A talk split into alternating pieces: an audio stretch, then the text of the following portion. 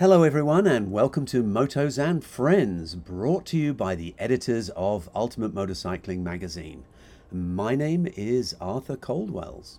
This week's podcast is brought to you by Yamaha Motorcycles, and specifically Yamaha's YZF R7. The R7 is a great supersport machine that perfectly balances real performance with rider comfort. Check it out at yamahamotorsports.com, or of course, you can see it for yourself at your local Yamaha dealer. This podcast is also brought to you by the new state of the art Schuberth C5. The modular C5 is a lightweight flip up design that blends safety with amazing quietness. Visit Schuberth.com for more information. This week, in the first segment, senior editor Nick De Sena talks to me about his take on Harley Davidson's new Lowrider S. The Lowrider S is an aggressive, club styled machine with real performance, just our kind of bike. In the second segment, I chat with Edward Lovett, founder and CEO of the global auto sales platform CollectingCars.com.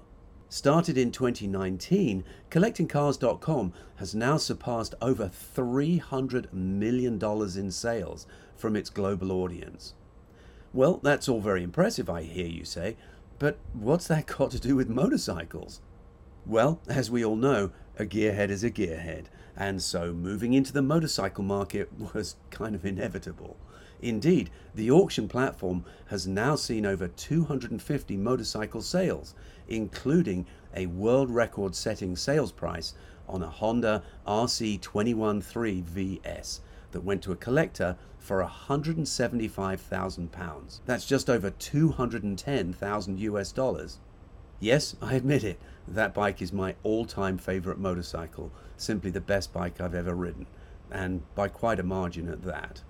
So, on that note, from all of us here at Ultimate Motorcycling, we hope you enjoy this episode. There's a place where the track meets the street, where the next generation of rider meets a new generation of supersport machine. It's called Our World, and the Yamaha YZF R7 is your gateway. The YZF R7 bridges the gap between the entry level YZF R3 and the prestigious YZF-R1, offering a mid-level option for both new riders looking to grow into a more powerful motorcycle, as well as experienced riders seeking a fully fared motorcycle. Discover how the YZF-R7 provides the perfect balance of rider comfort and true supersport performance. With an advanced CP2 engine inside an ultra thin and lightweight chassis, the YZF R7 delivers tons of linear torque, providing you with exhilarating track day sessions or plenty of power for ripping your favorite canyon curves. Take a closer look at YamahaMotorsports.com or see the YZF R7 for yourself at your local dealer and see where our world meets yours. So this is the third generation of the Lowrider S. And if we roll back a few years, this bike was actually launched in 2016 with the one of the, the last of the Dyna um, Harley Davidson motorcycles. And then it transitioned into the Softail line uh, when that came out a couple years ago. So that is the monoshock design. And now for 2022, it's received a we'll say a light update in terms of mechanical changes, but quite significant uh, overall. So to that end, we have additional shock travel, which is something that Lowrider S riders, owners, reviewers, and whatnot have asked for for quite a number of years now, and also the larger uh, Milwaukee 8 117 CI engine. And then there's some other you know changes here and there but that's the the core of the the mechanical updates that we're going to be talking about today. Okay well starting with the engine the fact that it's gone from gone to the 117 does that make a noticeable difference? Yeah yeah i would say it's noticeable overall. You know the thing to remember with all of the milwaukee 8 iterations you know whether you're talking about the uh, uh, 1, 104 114 et cetera et cetera or you know, back when the the Lowrider S launched and it was still using the 110 uh, twin cam, you know, these these engines build on each other. so they they have the same character we'll say it's still you know a very lovely american v twin with tons and tons of low down torque really solid mid range but with the milwaukee 8 engine it also carried that power up towards the rev line to where it just wouldn't sign off um, quite early as you know twin cam engines did it's also much smoother it's just a very powerful meaty V twin engine that really suits the personality of the lowrider S, which is sort of the blacked out, aggressive looking club style bike that it is. Um, with the 117, which formerly was exclusive to the CVO model lines, and now it is in the Street Glide and Road Glide ST, as well as the Lowrider ST, um, you're getting an engine that makes a bit more power than than its uh, siblings, we'll say. So to that end, it makes something like 125 foot-pounds of torque. That's a claimed figure, of course. And, uh, you know, as I mentioned before, it just pulls through that entire rev, rev range nice and smooth, very tractable power delivery as well.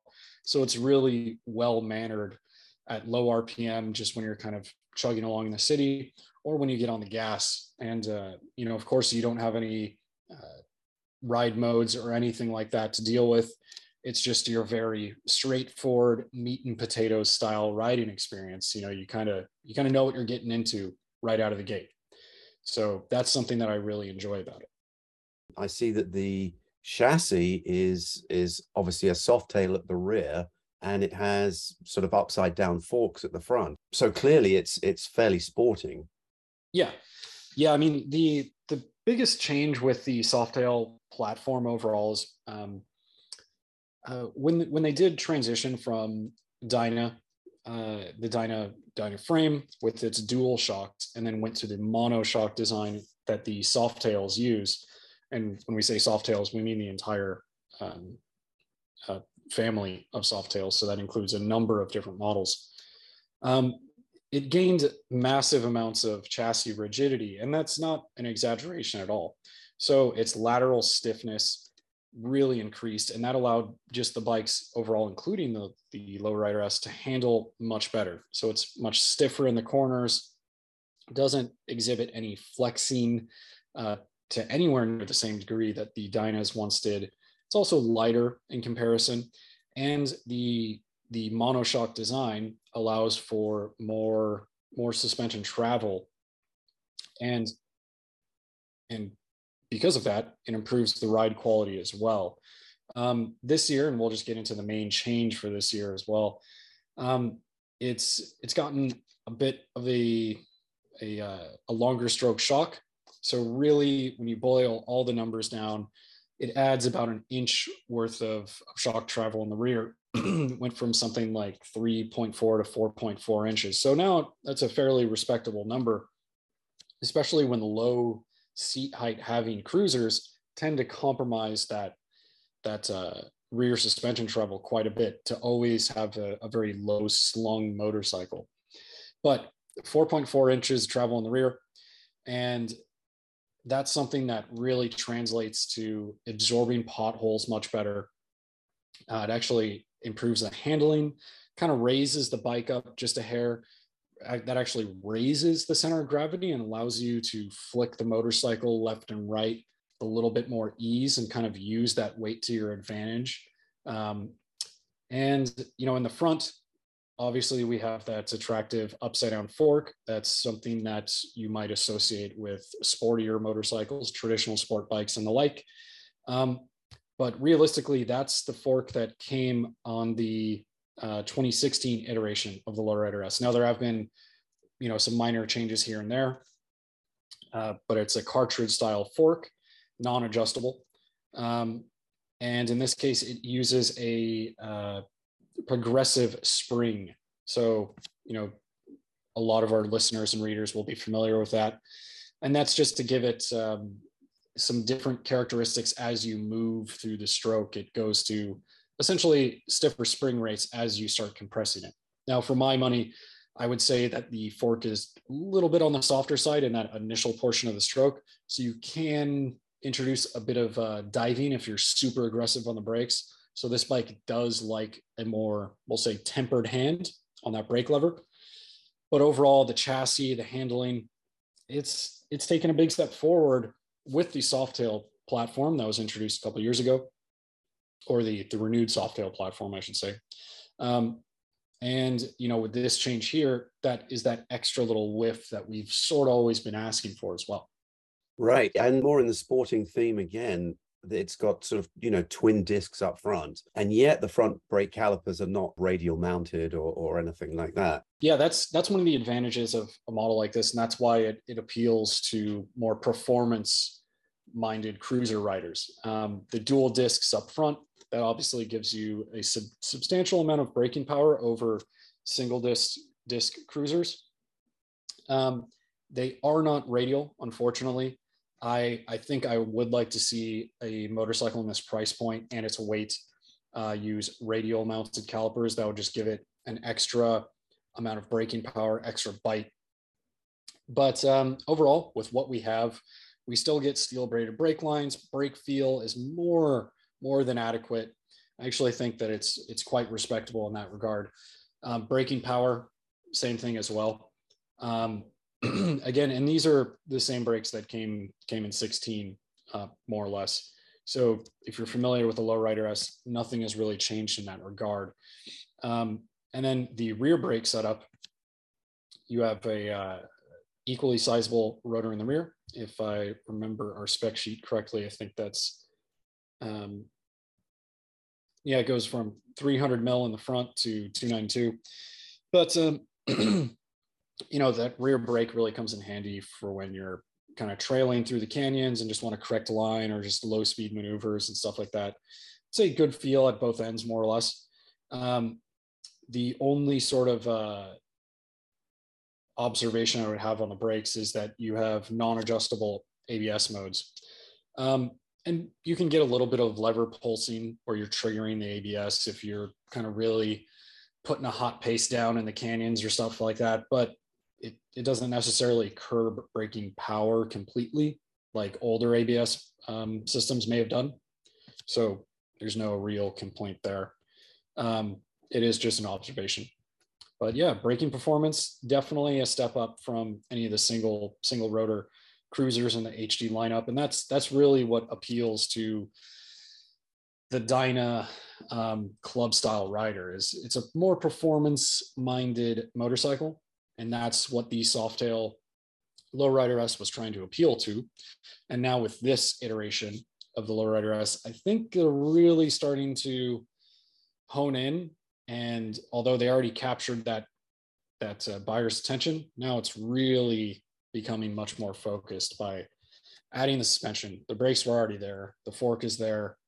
You know, there's there's not much else that they can really ask for at this point. So yeah, yeah, yeah. With all this uh all this performance, what's the ground clearance like on this? If the handling's pretty good, you're gonna gonna need some uh do you find yourself scraping the pegs all the time? Yeah, I mean, you still definitely scrape your pegs all the time, but the the ground clearance is more than adequate for again you know keeping a, a pretty healthy pace at uh, you know through some high speed corners and things like that you do have to keep in mind that yes you have mid controls um, that increases your ground clearance a little bit and then with the the suspension changes you get an additional 1.3 degrees of lean angle now cruisers in comparison to sport bikes adventure bikes you know much taller motorcycles don't have the same uh, maximum lean angle, obviously. But the fact is, when you're riding at a say, we'll say a spirited pace in the canyons, it does more than uh, a respectable job of, you know, keeping up with the uh, leather-clad boys, and you definitely could, depending on your skill level. But yeah, you're going to be grinding foot pegs, and that's kind of it's kind of part of the fun on the lowrider S. You just sort of go into the corners and feel right. those long foot pegs touch down. And there's a, a, a fair amount of wiggle room before you were to actually start scraping true hard parts and really unloading the chassis and, um, you know, risking a crash. But um, no, no, the lowrider is kind of all about that. It's, you know, that that's, that's sort of its thing. So I, I would see foot pegs as a consumable product in the same way that tires and brake pads are. yeah, that's awesome. It's a it's a great looking bike. I really like the the sort of the aggression in it. The uh, the little fairing that it's got up at the front, just the little sort of a uh, wind shaper up at the front, hides that nice instrument pod. It's got a sort of a round instrument pod on it, which personally I much prefer over you know tank mounted instruments. Yeah, yeah, and so that's when we go into sort of what what the iconic traits of the lowrider and uh, you know dating back to its inception the the lowrider and other models for that matter um, always had the tank console.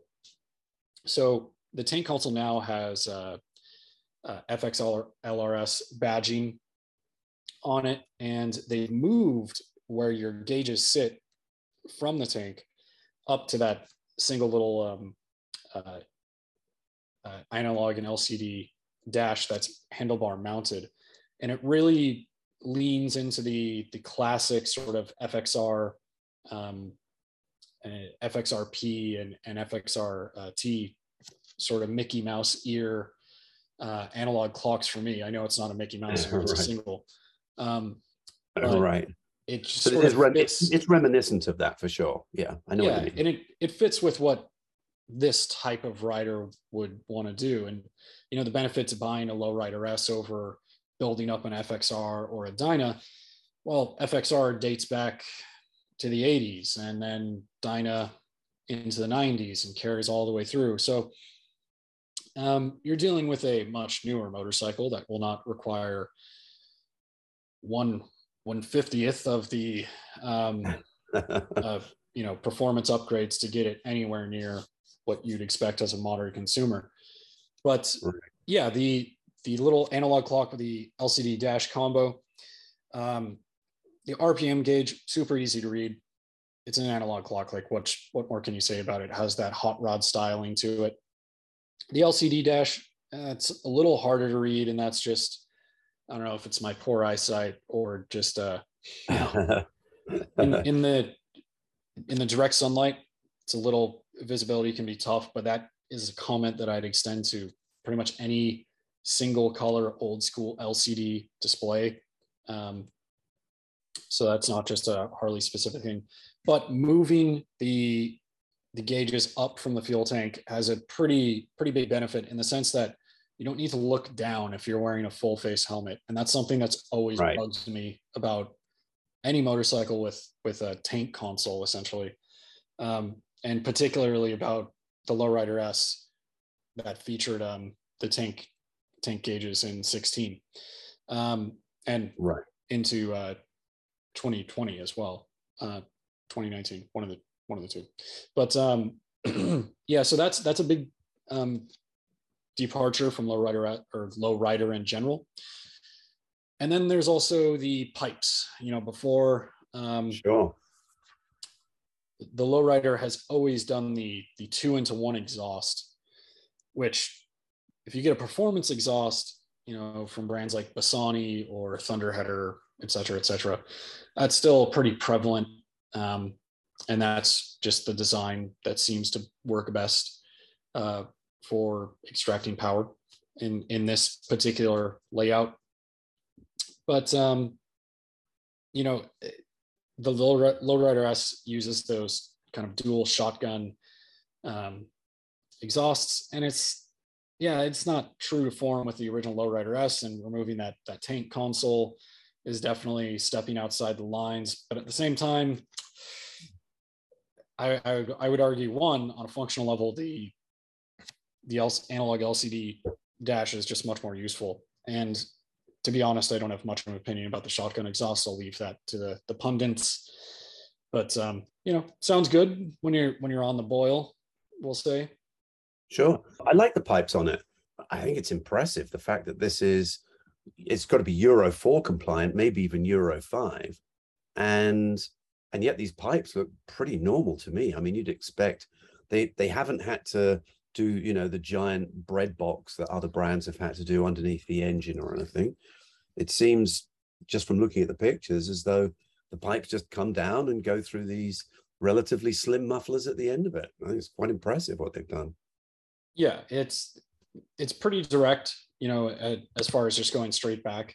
That's something that uh, uh, I would I would say is is appealing just visually. Right. You know, the the other thing to remember is yeah, this is a Euro five compliant motorcycle, uh, as far as I understand it. Keep in mind we are in California and uh, not in Europe, so that's not entirely our forte. But yeah, these motorcycles are being sold in Europe, listed as 2022 models. So, you know, a massive American V twin, still air oil cooled, has not jumped over to the the water cooling um, line as of yet, and uh, that that probably will happen in the future. Nothing hard laid in stone about that, but it, it's going to become harder and harder for air cooled engines to pass emission standards. But that's here nor there. That's a topic for another day. But uh, yeah, I guess the only thing that we haven't really touched on so far is um, the riding position. Okay, I mean, what are your thoughts on that? I mean, obviously, it's uh, it's got a really low seat height. I mean, pretty typical club uh, ergonomics on it, mid controls, raised bars. I mean, it looks nice. Again, looking from the pictures, it looks pretty comfortable. But what are your thoughts on that? Yeah, interestingly, the seat height isn't the lowest in the Harley family. Um, you're definitely going to find motorcycles uh, throughout the Harley Davidson range that are lower than this motorcycle's 28 inches. It's definitely, like you said, in that uh, you know club or West Coast style motif. Solo seat, so you know passengers out of you know there are accessories to make that happen, but off the showroom floor, passengers are not going to be a, a thing. So you're going to be doing it alone. And then you have the riser handlebars with mid controls. So the only sort of observation is sort of the, the same observations that we had with the lowrider ST because these models are shared. They're essentially brothers. And um, lower seat height, mid controls that can that can instigate a bit of knee bend. Um, for my 32 inch inseam, and I stand at five foot 10 inches, I'm pretty much okay. I I don't really have any complaints with the knee bend. If you're a taller individual, you might want to boost that seat height a little bit just to gap the distance between your foot peg and your seat and decrease that acute angle of your knees. Um, and then you have the riser handlebars, puts you at a fairly comfy level. Um, I don't really feel like I'm reaching too far. Looking at the photos, it, it sort of does look like I'm reaching forward a bit. Thing is, you don't actually feel that way. Um, you know, the handlebars are nice and wide, so you can put in all sorts of input into the bike. Uh, you know, you have plenty of leverage. And that little fly screen does provide a sort of a modicum of, of wind protection or wind deflection, we'll say, instead of wind protection, because you still do take it to the chest. It is essentially a naked bike. And you have some wide handlebars, so you are kind of out in the wind. Uh, that is the one advantage over the the lowrider, lowrider S when we go to the STs, you have a nice sizable fairing to provide all sorts of wind protection. But you know, this is the classic performance cruiser style, so no fairing for this guy. But yeah, overall the riding position, I, I think it's pretty pretty on on point for the motorcycle and its its vibe. Um, plus the mid controls just allow you to get a little bit more aggressive with your riding. You can distribute your weight through your legs a little bit easier instead of having forward controls, which kind of just put you on your bum. So um, yeah, overall, I'm I'm pretty happy with the riding position. But if you are a taller individual, you probably will want to think about a, a taller seat. Yeah, I can definitely see that. I can see that from the from the pictures. You know that you know your feet on the on those controls are definitely raised, you know, fairly high. But again, that kind of goes back to the whole ground clearance thing. I think, you know, if an owner you know, is uh, doesn't take that many corners if, depending on where they live. They're on straight roads most of the time. They're probably going to fit forward controls to it, or you know, what have you, and stretch themselves out a bit. Or if uh, if they take a lot of really aggressive corners, they're going to want to, you know, maybe add a little bit of ground clearance in. So anyway, with all of these, you know, these various changes, certainly the bigger motor, how does that affect the the price on this? Is it uh, is it a lot more expensive or, or not? Yeah, it's gone up a, a bit over the years, kind of at, at every every stage of its its development, we'll say. So this third generation Lowrider S is now eighteen thousand three hundred forty nine dollars, and then you can also kick in another four hundred fifty, and you'll get it in the gunship gray colorway. Very cool. Which is, if you want an example of that, just reference our, our Lowrider ST review, which features that particular color. Now, personally, the Lowrider S was launched in the vivid black uh, per uh, Harley Davidson's description uh, with the the sort of gold on black livery. And so you have the the gold mag wheels and uh, gold trim and, and the old school drop H uh, Harley Davidson logo on the fuel tank. My opinion is that that's that's the best representation of the lowrider S, but that's here nor there. That's just me talking about my personal preferences for this bike. Um, and you know, uh, color doesn't really do anything to performance, but as we all know, this bike is faster. So you know, you know, choose choose your poison wisely. Yeah.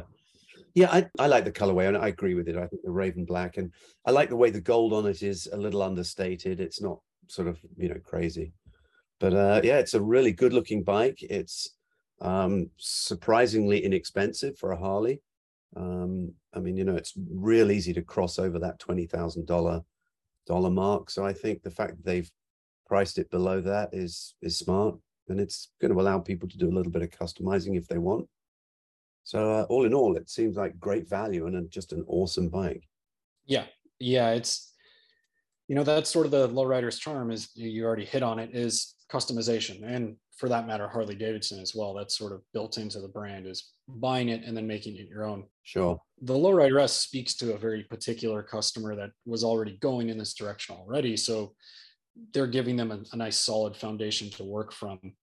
But yeah you know the only other thing is that this bike isn't uh, equipped with cruise control. It is a $259 option it's a little interesting because the lowrider, lowrider st has cruise control and there's definitely some irony in the fact that you're buying a cruiser that doesn't have cruise control, so you can't cruise on your cruiser while using cruise control. yeah. Okay. All right. Okay, smartass. Okay. yeah, I think we're I think we're over cruising here. I mean, to me, this, like you say, I think you said it best when you called it a hot rod. This is a this is an aggressive performance machine um, it looks the part, and yeah, I think it's I think it's cool. I think it looks great.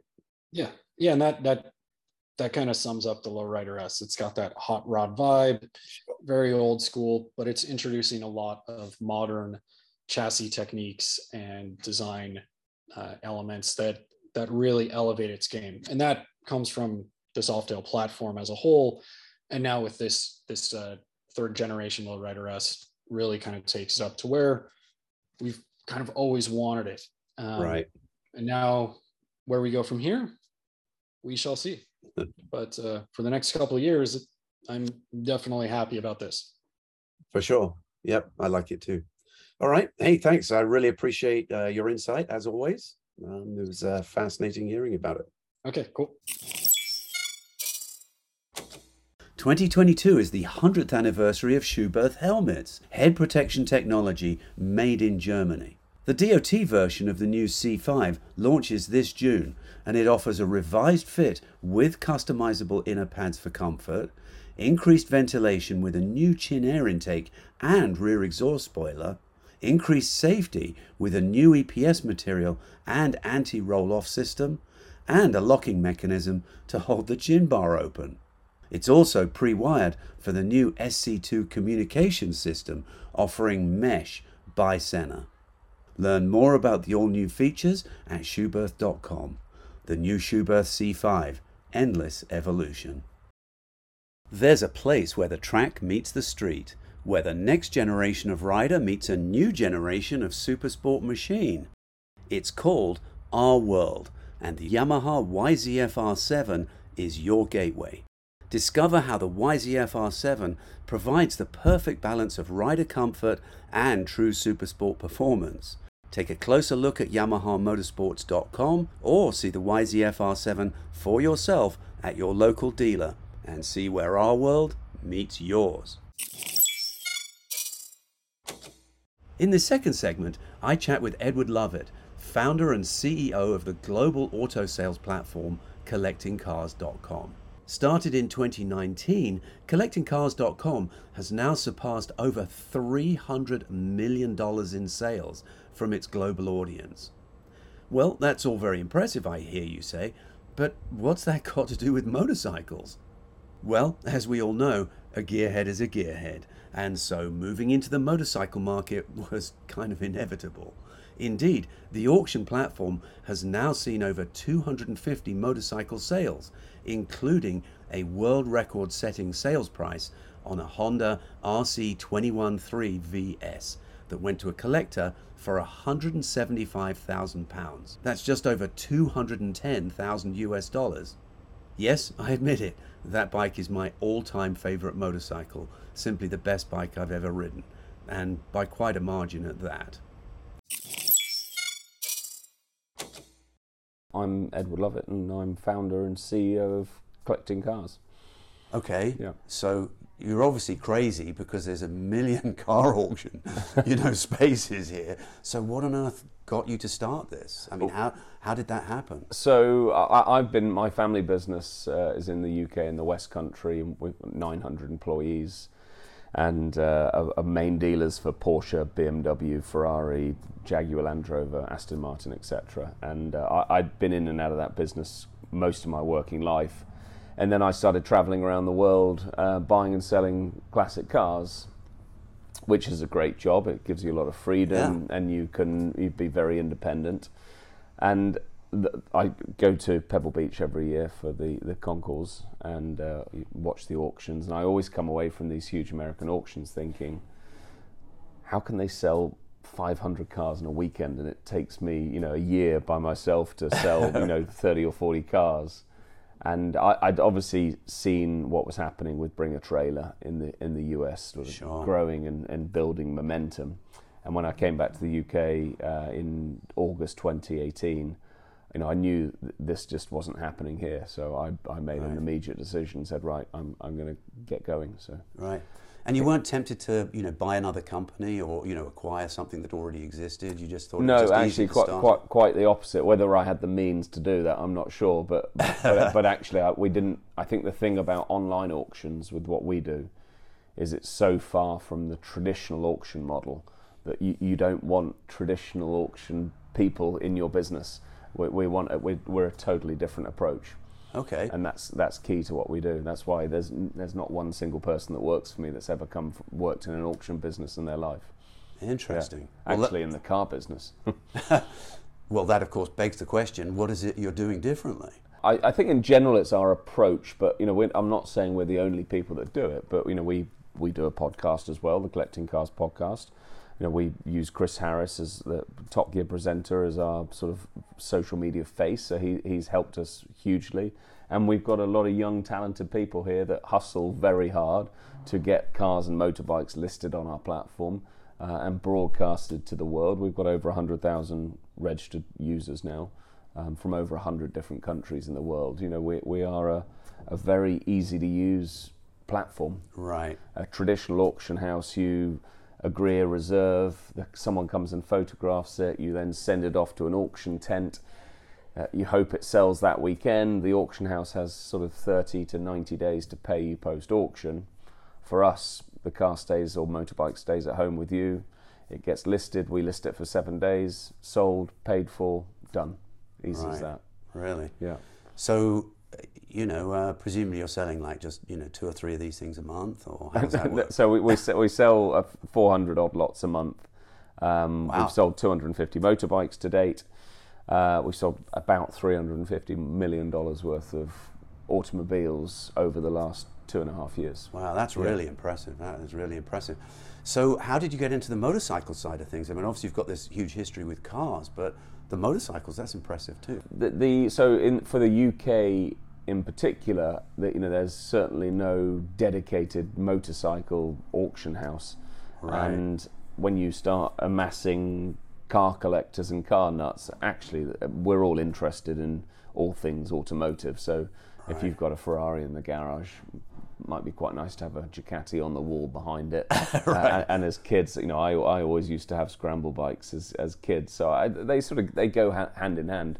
We also have a watch business uh, because cars and watches go hand in hand as well. sure. Um, but so and we, we pens. and pens. Right. we, we we kind of stumbled into motorbikes, but as I say, t- 250 uh, sales later, it, it's actually quite an important part part of our business now. Right. And we had a dedicated auction a couple of weeks ago, Superbike Sunday, and we had we sold 28 motorbikes on the day. Yeah, I remember that. That's that's interesting. So, are you all just simply UK based, or are you global? No, we're global. So we have uh, this is our head office here in London, and then we have an office in Sydney, Munich, Stockholm, Abu Dhabi, um, Wow. Amsterdam, Toronto, and soon to be New York as well. Wow, that's uh, that's a lot to manage. It's a lot to manage, but we've lot. got some good people working for us, and, and, and you know, we, we, as we were talking about earlier on, you know, working remotely, being able to do That's do really this stuff online now, things, it's hasn't it, it makes life kind of easy Yeah. for us, or workable, should I say? Yeah, I wouldn't yeah. say easy. no. How do you get into the sort of the motorcycle side of things with sort of experts? I mean, how do you know what you've got? Well, I, the, the experts are ultimately the buyers. We don't need to be the experts. We're here as advisors. You know, we, we Sure. the, the, the market's determined by what a buyer wants to pay. We can advise. Uh, you know, we, we sold a Desmosedici the other day. Uh, the, the bike was in Kuala Lumpur, and we sold it to Australia. Now we have a view on what that bike's worth because we've sold a few of them, but every bike is worth a different amount of money depending on what market it's in, what mileage it's done, how many owners, has it been serviced, has it got all its original parts, etc.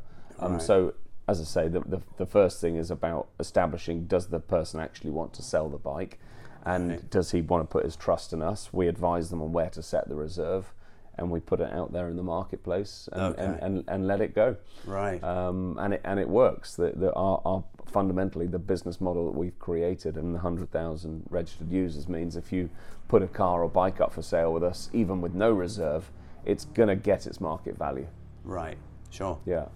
And, and we, we've, we've achieved multiple world records uh, over the last 12 months with, with motorbikes as well. So it just shows that, you know, Really? it- we, we don't, we, we didn't start off as a motorbike platform, but, but we can do a good job Sure. yeah, in that space. We do have the domain names for collecting motorcycles or collecting motorbikes, which I'd be interested to know your opinion. Would you call it motorcycles or motorbikes? In America, probably motorcycles. Yeah, I mean, we do. uh, You know, you're probably asking the wrong guy. Despite as long as I've lived in America, Yeah. I've still got the whole sort of English thing going on. So I, I, I kind of still find myself having to translate. Okay. And I keep referring to bikes and you know motorbikes and that kind of Yeah. stuff. Um, so uh, that that's fine Yeah. with, with with Americans, but I would say motorcycles probably. Okay. Um, or even a, a lot of people now are just abbreviating it to motos. motos. Yeah, yeah, yeah. Just uh, actually, the podcast is Motos and Friends. Okay, fine. So, I mean, if it was still in England, it might have been Bikes and Friends. Yeah. But, you know, but It's interesting. What one thing we've um, discovered, which I know it sort of sounds like an obvious thing, but you know, we think we speak the same language as Aussies.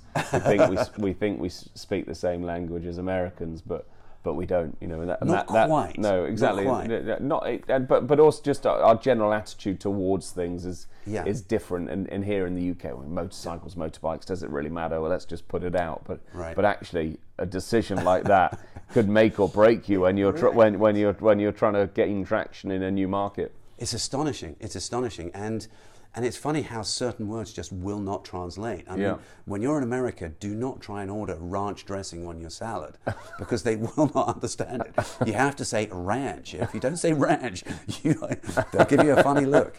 So, so there's definitely there's definitely stuff that gets lost in translation. It's kind of interesting, but uh, I have to say I love America. I love America. I love Americans and that's the friendliness and just America's been very good to me. I- Yeah. I, I love America. So, so uh, What, yeah. it's- what bikes do you own yourself? um, actually, my main bike is a Gixxer 1000. Yeah. Um, but it's it's mainly uh, just track ready. You know, Okay. Sort of. Uh, but to be perfectly honest with you, I actually don't own many motorcycles Yeah. because I don't need to. I mean, uh, everything I ride is test bikes. But when you're on a bike, do you want to be on a race bike or are you do you want to be on a cruiser? I'd ra- I'm, I'm a sport bike. You guy. are, yeah. Now, actually, I've owned three Harleys. Yeah. And I love Harleys. I mean, actually, they're really good. I mean, I mean, they, they they're great. Um, so it's very impressive, all this, the, the stuff. I'm very, actually, I, I, I would, although I am definitely, I, I bend towards sport bikes. I grew up on sport bikes, but I have always felt that there isn't a motorcycle that I don't like. Yeah, Um, I, I love them all. yeah. So Gives you that feeling of freedom yeah, when you're it really, bike. it yeah. really does. I have a Harley Davidson V Rod, which is the, an anniversary bike that I bought in 2003 when they did the, I think it was 150th anniversary of, of Harley Davidson at the time, which I've still got now. I think it's done 2,800 miles since 2003, Right. which is not very impressive, is it? Harley Davidson in England, there's not that many Harleys. I mean, that's quite an interesting choice. Uh, no, I, Why did you I, I just? I, you know, it's actually the, the Harley Davidson showroom is, uh, you know, Fred 500 meters from here on, on Wa- Wars on the King's Road. So Sure. I, I went in and I saw this bike and I just thought it was beautiful. So I went and had a ride, and I was like, okay, this is cool. It's like it's like it's the m- motorbike equivalent of an AC Cobra. Right. and and my as I say, my family uh, are car car dealers, and Porsche has been a very important part of, of, of my life. And Porsche designed the engine for, for that Harley Sure. Davidson. Yeah, Sure. Actually, it's quite an interesting statement that you make because nobody buys a motorcycle with their with their head. Yeah. It's all bought with their heart. Yeah, you yeah, look at it and it's absolutely beautiful and it speaks to you and and for no good reason on this earth that's why you buy it. And I would imagine that's why a lot of these bikes sell so well and especially on your website. no, I think they're they're, they're all emotional purchases. It's all so someone's yeah. probably come onto the site because they saw a BMW or a Porsche or a Ferrari for sale, and they're like, "Hey, that's cool." And the other interesting thing about bikes, which is stating the obvious, is you know they're a, a lot cheaper than a car. So you know you to, And they to- take up a lot less space. They take a lot, less space. But if you're if you're in the market for a two hundred thousand dollar Ferrari and there's a Ducati that you can buy for fifteen thousand dollars, it looks just as good. Right. And it goes a lot quicker. But, but you, Right. yeah, you save yourself a lot of money and, and get, get just as much thrill, if not more. Right, right. I have to say the the the motorcycle I would sell everything for was your number one motorcycle. Yeah. Um, it was the uh, the Honda RC twenty one three Fine. Which, which, so that's one of the ones we got the world record for, which was in a crate, 175,000 pounds. We sold that for. yeah, I'm sorry if I owned it, I would be straight out of the crate. Good. Good. I was actually fortunate enough. I was one of the the very few journalists, a handful of journalists that got invited by Honda to ride that bike at Valencia, the Yeah. MotoGP track in Valencia. Um, so when was that? Probably five years ago. Yeah. They, we, they literally they would only let us out one at a time on the tracks. There's Yeah. one bike going around this massive MotoGP track, but I got to ride this bike, and it literally, for me, it changed my perception of how motorcycles work and, and why is that? because it felt there was almost you could barely feel that there was anything underneath you. Um, in the morning, we had had several sessions where we rode the street version, which is basically what you sold. Although I think you sold it with the race kit as well, Yeah. didn't you? Um, in the afternoon, after lunch, they gave us the uncorked version with the race kit and, and, and the full, you know, 214 horsepower and what have you. And it's real easy to talk about, well, you know, here's the specifications it puts out this much horsepower, this much torque, and it weighs this much. And you're like, yeah, yeah, okay, so it's light and it's powerful, great. That does not explain how it works.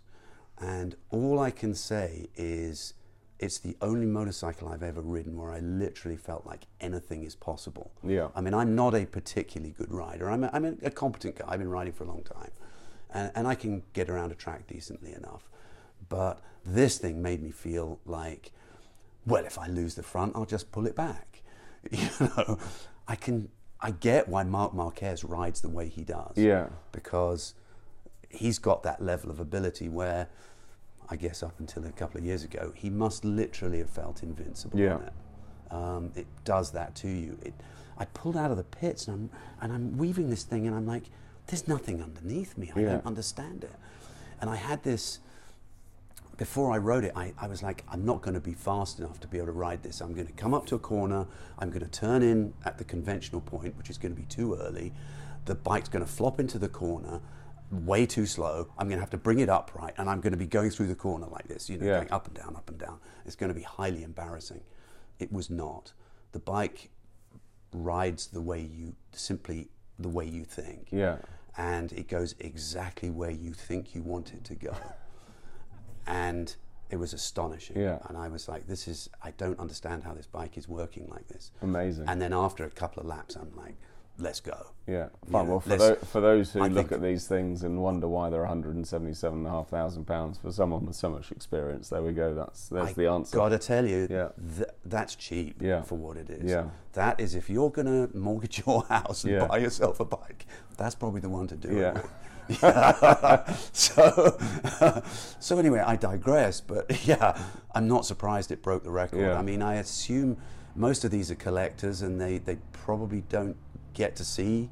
Yeah, well, I, look, uh, so, so, someone buying that particular bike that's in a crate, that's very much gone to a collector, and it will never come out of that crate. It, come out of it, it, crate. it might it might go onto a living room wall or something like that, or, Right. or a man cave. Uh, and these Desmosedicis, I th- again, you know, I, people aren't riding these bikes at the moment, and and the same with cars. You know, every next bike that comes out is you know the anti-wheelie, the traction control, the ABS. The systems are getting better and better and better. So Yeah. a, a bike that was amazing five years ago is probably not quite as good as a, the bike today, which has got all the latest gizmos on it that's going to look after you. Yeah, Yeah. yeah, that's that is very true. But the the thing about motorcycles, and I, I'm I'm not too much of a car guy. I don't. I mean, I can appreciate them, but I don't know much about them.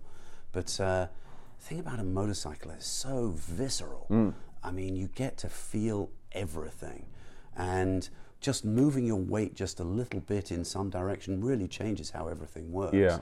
And I think I think that's kind of why we all ride. Yeah. Um, do you have a lot of you know sort of riding experience? I mean, you're V Rod, but no, no, I- not not. So I, I've never been. So I, I've raced cars, and I've always been in and out of cars. But I, I was I was on a scrambler bike as from a from a very young age, jumping over any mound I could find, fa- falling off, knocking myself out, and I. So yeah, that that was really as a kid. So my, you know, my father was.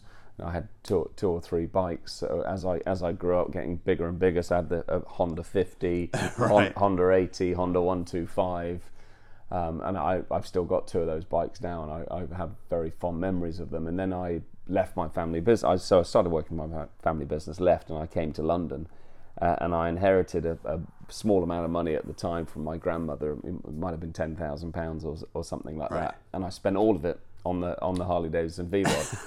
and, and, and I and I was and I was living in. Um, there's a guy with petrol in his veins. yeah, and then I, and I was living obviously in central London at the time, so you know to, to even think about having a race bike was just like, why would you? And this No. thing was so beautiful, and I would only ever drive uh, ride the bike in shorts and flip flops, and I pretty much only still do that now. I think I've actually spent more on batteries on that bike than I have uh, on the bike originally because I, I leave it in the garage under my house in London. I have to put a battery in every and you every go to summer. start it, and there's just a click. Yeah, and I, then I've just found out actually it's not ULEZ compliant. So it's not, we've got this ultra low emission zone in central London now. So Right. if I ride the bike out of my house, I have to pay fourteen pounds every day, uh, just Oh. just to ride just to ride it in London. But but I never, I, I I'm I'm kind of.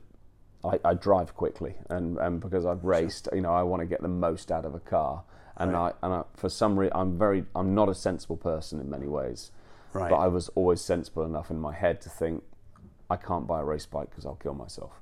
Uh, so I've, I've never gone down the route of owning or wanting to own a race bike. A really powerful motorcycle. Um, Yeah, but I'm yo-yoing now, thinking maybe I do need to do that, and I need to, I need to, I need to understand what anti-wheelie looks like and, and traction control. Whether I do that on the racetrack or a road, I don't know, but I will buy myself When it, something when it soon. works and you dial it in right, it's nothing like it. Yeah. It's awesome. Yeah.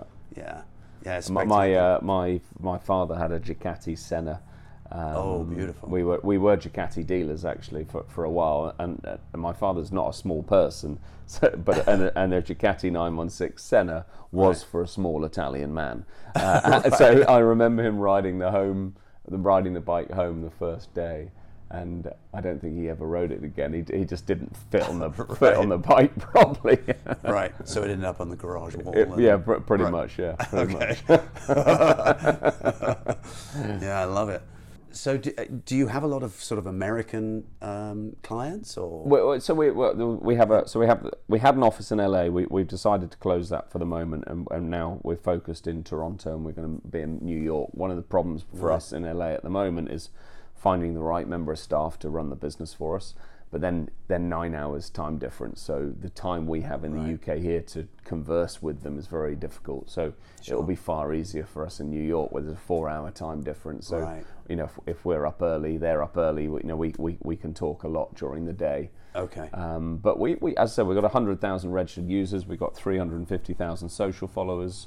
Uh, we've got about 20,000 uh, users in America at the moment, and or in North America, and, and growing quickly. And we, we've sold a lot of our big cars um, to, to the US, and, and we sold multiple motorbikes now now to the US. So we're Okay. we're slowly, so slowly you're definitely. I mean, it's a in. big, big market and Yeah. very varied tastes throughout the country. I bet it is. Yeah. Um, so there, it is. It is very different. But there's also Where's a the lot of. lo- motorcycle capital of America? Oh, that's a really good question. I mean, typically, you would think that the Sun Belt is is, is, Yeah. is going to be all the motorcycle the motorcycle guys, but typically, you know, sort of on the East Coast, especially the southern states, you know, sort of Florida and what have you, they tend to have straighter roads. Yeah. So they tend to have a different different taste in different kind of you know motorcycles. You get a lot more, you know, drag type of motorcycle, sort of straight line type of stuff. I mean, there's a massive Hayabusa and you know um, ZX14 kind of community Yeah. over on on the East Coast. Um, you know, it, more on the West Coast, you get obviously California has, has lots of corners. You know, Yeah. motorcycle nirvana Yeah, when it comes to riding. You know, up in the mountains and what have you. So that you tend to get more more sort of sport bikes.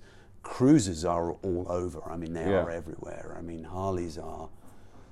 I don't know. I'm at a guess. I think they're probably about three times as many Harleys get sold as anything else in in America. I Yeah. mean, they are just absolutely massive. But also, I mean, things are really changing a lot as well. Um, you know, manufacturers are really backing out on the whole sport bike thing. Um, when I say sport bike, I mean the super sport type. Yeah, they're yeah. really committed. Yeah.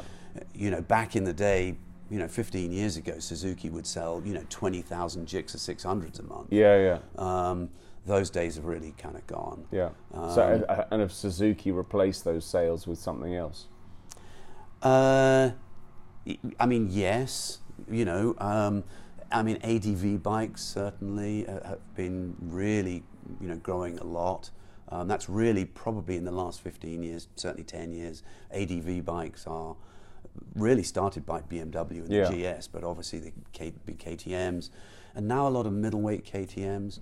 Um, but also, you're sort of starting to get a lot more of these kind of upright naked bikes. Yeah. Certainly, a lot of the retro bikes, you know, the Kawasaki retro bikes, the Yamaha retro bikes, those kind of things are very popular. Um, you know, a Ducati dealer told me many years ago that you know it's the sort of the the Panigales that bring people in through the door, but they typically end up will buy you know a Monster or a Multistrada Yeah, yeah. you. You know, that's what they'll actually end up riding. Yeah. Well, I think um, you, I, I guess for for a lot of people, depending on what you know, if you're if you're buying a bike to have a quick thrill of a ride at the weekend, but if actually this thing sits in the back of the garage and it's very rarely getting used, Right. you're, you're probably more likely to go and use a GS 1200 BMW or, as Yeah. you say, Multistrada. You can hop on; it's a bit more Sure. comfortable. Put Sure. some panniers on it and go and do some shopping or whatever. also motorcycles in America are very much um, I wouldn't say the luxury, but it's much more sort of discretionary income kind Yeah. of purchase. There's not the massive amount of sort of commuters and that kind of stuff that you get in these in these other countries. Yeah. I was very shocked when I first got to you know California. I thought, with this weather, why isn't everybody riding a motorcycle? Yeah. I'd grown up grown up in London riding a motorcycle in all kinds of weather. It was Yeah. my sole form of transport when I was in my early twenties, and my buddies. So I, I couldn't understand how everybody wasn't riding a motorcycle. If you see some of the ways, ways the car crashes happen in uh, California, you can understand why not everyone wants to be on a motorbike. That that is true. that is true, but. Um, it's actually one of the only states where you can legally lane split. Yeah. And the traffic in around Los Angeles is horrendous, absolutely horrendous. So I, I actually still don't really get why there aren't more motorcycles. Yeah, no, riders. to navigate your way around that traffic. Yeah, probably, yeah. But you know, at, at the end of the day, motorcycles are a discretionary spend. They're a, a luxury. eh, They're weekend warriors, um, and so a lot of a, a lot of motorcycle guys tend to have more than one. So as motorcycles have become more specialized, again, when I was growing up, you had one bike and it did everything, and it was your you know your street bike, and if you did a, tra- a track day, it would be your track bike, and it's your touring bike, Yeah. and whatever you know but uh, but nowadays it's they're so specialized you've got one you know one of everything So if you if you have a um, whether it's a Gixxer or a Multistrada today, and you want to sell it, where where would you where would the motorcycle community go to sell their motorbike today? cycle trader is probably the biggest thing out Yeah. there um, certainly when i've sold bikes cycle trader has been pretty effective Yeah. um, but i think in in your market um, if you've got something that's really collectible and, and a really interesting interesting machine you want to reach a specialized kind of buyer Yeah. Um, and that's not to say that Cycle Trader wouldn't work, but I like the idea of going to somebody like you that's got a reach into much more of a sort of luxury-minded kind of kind of person who's going to look at something and look at it partially from an investment point of view and partially because they're simply going to have the disposable income to buy it and go, you know what, they're not going to really Go and judge, study the market. they're not going to Yeah. they're not going to nickel and dime it too much. Yeah. They're- Curation is a really important thing to us. You know, I, I one one of the another reason we started the business is because you go into in the UK Auto Trader or PistonHeads or in in the US Cars.com. You know these types Right. of websites, and right, I want a Porsche GT3 right, or a Ducati Monster, right, and you go into what's it, Cycle Trader. right. There's probably going to be a hundred monsters on there, and, and, Right. and they're all going to be red or black, and they're going to be between 2022 and 2017, and they're going to have between 3,000 miles and 6,000 miles. Right. But the prices vary hugely. Yes. They're obviously in different places around the country. Some of them take a part exchange, some of them don't. Someone's got a nice guy on the end of the phone, another one hasn't. And actually, it absorbs an awful lot of time up trying to find the right bike sometimes. And for us, we, we're putting one bike in front of you. You know, there's not multiple bikes or, or multiple cars to make a decision. There's going to be one Porsche GT3 in silver ending on our website tonight, not Right. six one six Right. silver GT3s that confuses you. So that we, we think that allows the mind to be focused of the bidders at- Sure. at, at, that time. Which, Sure. So we, we like that sort of curated and there's approach.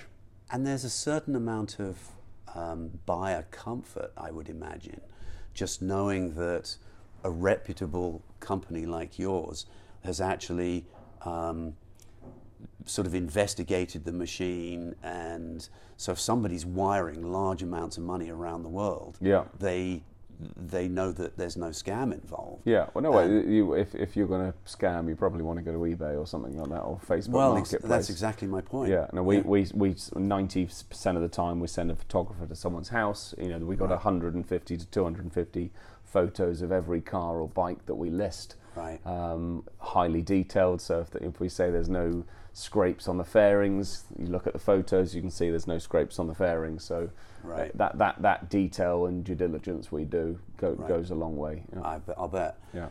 Do, if, if a buyer wants to ask you questions, is there a mechanism for doing that? They can ask us before- questions, or they can the- ask the seller a question o- on the Okay. on the auction listing. Um, and the the auctions last for seven days. So if it is convenient, they can go and inspect the bike, or send someone to inspect the bike before they bid if they want to. Yeah. Do you have uh, inspectors that you can recommend? We, we don't, and, and the reason, well, we, we can probably recommend people, but we are a platform. We're an introductory Sure. platform, so we're not here to get involved in the that part of the due diligence. We're here to answer questions, but you know, we're, we're not here to inspect the bike our, ourselves necessarily. But we're here just to provide as much information as possible. Right, but at the same time, obviously, you want to try and insulate the buyer as much as po- possible. You want to maximize the sale price for the seller, Yeah. um, for obvious reasons.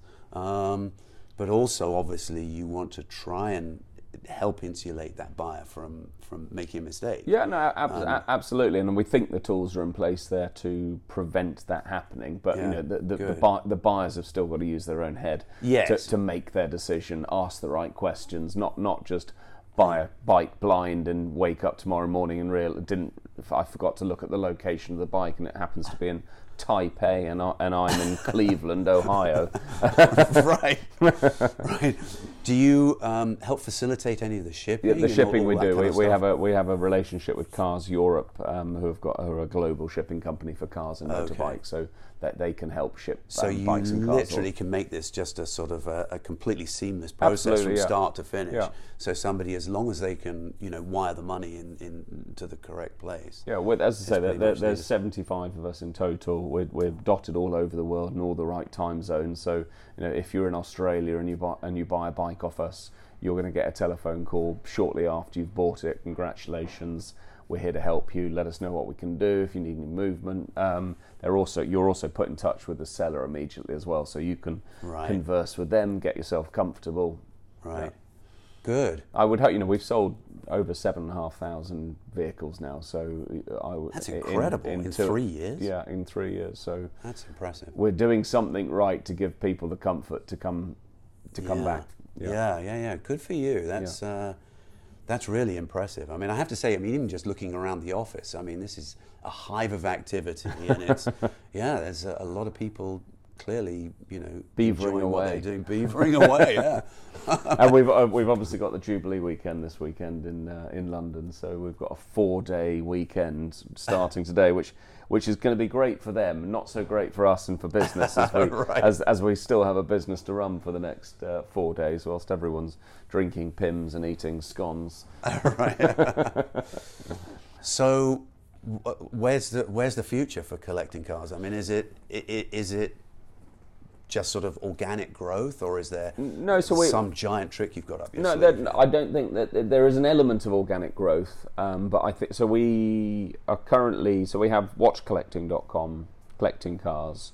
We might well segment motorbikes away from cars, so collecting motorbikes, collecting motorcycles. Sure. We've got the domain names, we're ready to go, but we want to get to a critical Collecting motos. m- collecting motos. but we, we, we, we want to um, we need to get to a point with it where there's a, enough critical mass Sure. to immediately go to a dedicated site because we don't want you to come on and see um, 12, 12 motorbikes for Right. sale and that's it. You know, at the moment you go onto our site, there's there'll be 400 and something lots available to see on something Right. number plates, parts, motorbikes, cars, etc. Sure. There's a lot to, to look at, and and then we're also um, and this underlying technology that we've built to power these auctions, we are going to be launching collecting.com um, in the next 12 months. So this is going to be the home of the global collector.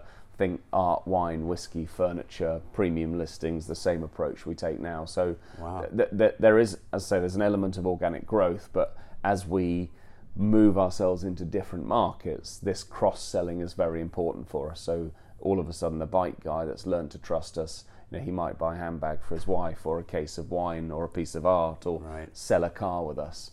So Right. w- we're, we're going into different segments, which is going to be a, a, a sort of marketing strategy for us. Excellent. Yeah. Yeah, that's great. So if uh, one of our listeners want has decided that uh, that they want to sell, they've got some beautiful machine in their garage. Yeah. It's time to, to let go, reluctantly, I'm sure. We're there to help. So go on to collectingcars.com. Uh, Okay. There's a sell button in the top corner of the website. Click that, fill out a form, and one of the team will call you immediately. Excellent. Simple as that. Sounds great. Yeah. All right. Good. Hey, thanks for thanks for coming No on. problem. Appreciate it. Thank you very much. Nice to see you in London. All right.